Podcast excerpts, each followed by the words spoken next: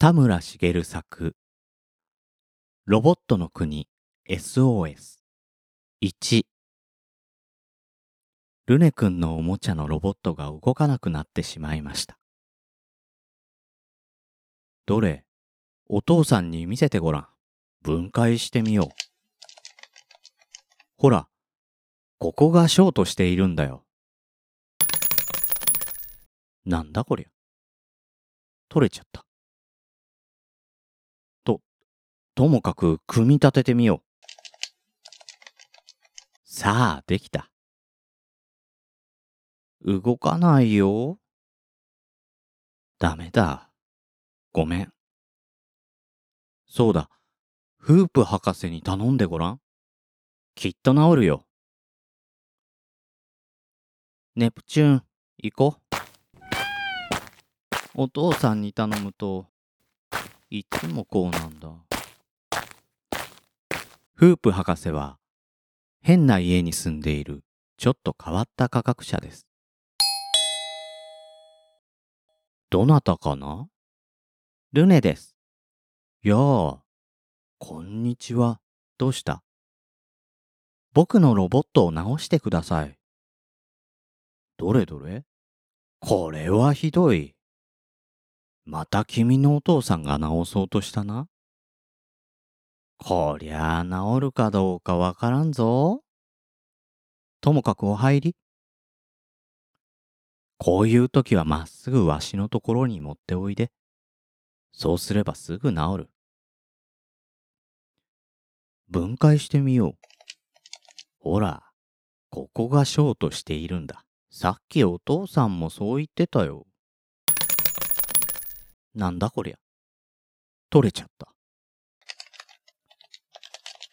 うーん。誰か来ましたよ。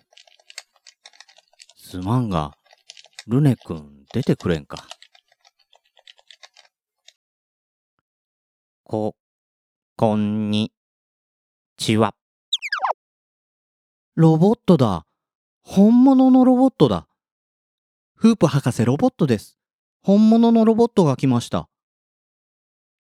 またロボットかい？ネジがついているぞ。旧式のロボットだな。ゼンマイが緩んでいるだけだ。巻いてみよう。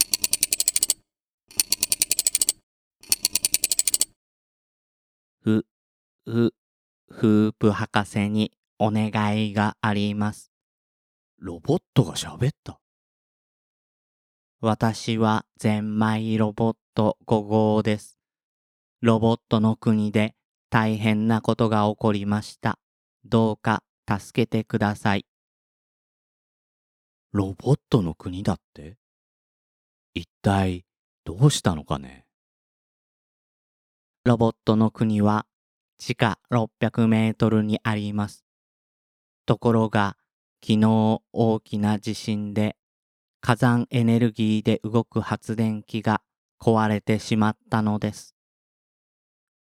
ゼンマイロボットは私だけで、他のロボットは電気がないと動けません。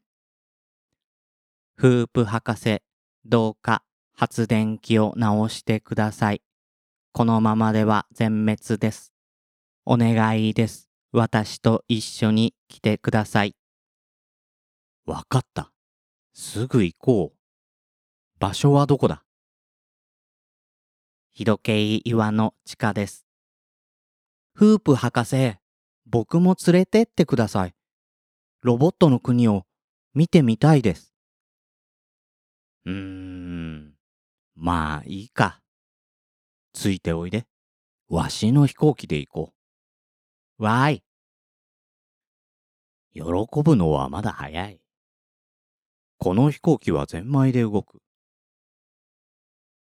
結局僕らがネジを巻くんだね。大変な重労働だ。少し休もう。さあ急げ。出発だ。そ、そんな、待ってください。わっはっは。良い気分じゃのう地図を見よう。あの火山の向こうだな。すごい煙。ん？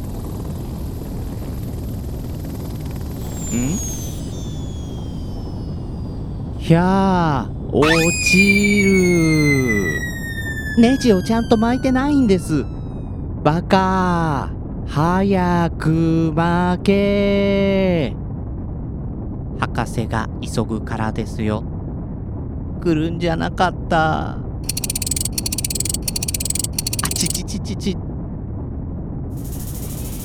ふう危機一髪だった。ね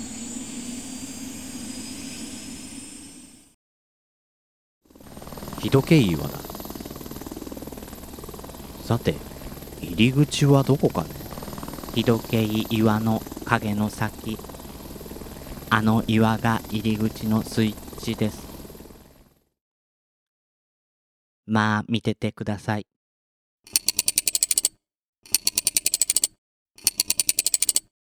ゼンマイ式のドアです。ははは。こいつはいい。おいロボットくん。もう少し早く歩けんか？すみません。ゼンマイが緩んできたみたいです。ロボットの仲間にも言われます。オンボロロボットってね。ちっともオンボロじゃないよ。そう言ってくれると嬉しいです。真っ暗だな。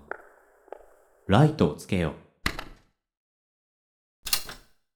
へえ、ライトがつくのかい。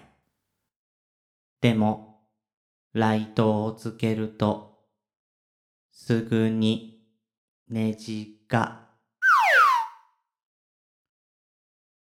まったくもう、やっぱりオンボロかな。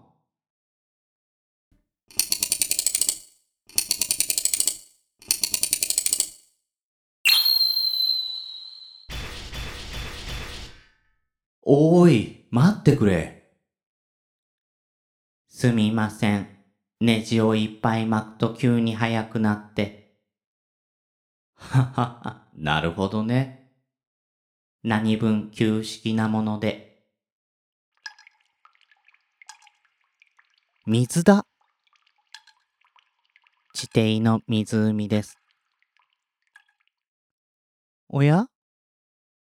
水の中に星がある。それはね、電気人手だよ。触ってごらん。わあ、回り出した。びっくりすると空を飛ぶんだ。うわあ、きれい。ボートで島へ行きましょう。標本に一匹連れて帰ろう。逃げられた。怒ると水を吐きます。やれやれ、また降りるのかい？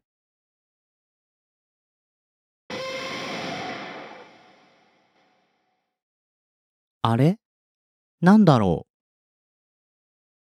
し、あれは竜の声です。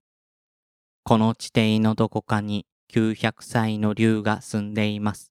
見つかると大変です。君はその竜を見たことがあるのかい？いえ、昔からそう言い伝えられています。なんか、寂しそうな声だ。本当に竜なんているのかい？見てみたいもんだ。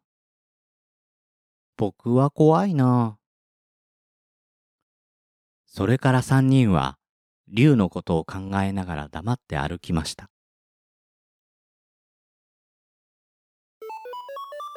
朗読の時間。田村茂作。ロボットの国。SOS この番組では感想リクエストをお待ちしております。宛先はグリーンドット朗読。gmail.com もしくは朗読の時間 Twitter アカウントへの DM まで。定期購読をご希望の方は登録をクリックしてください。レビューもお待ちしております。ナレーターはグリーンでした。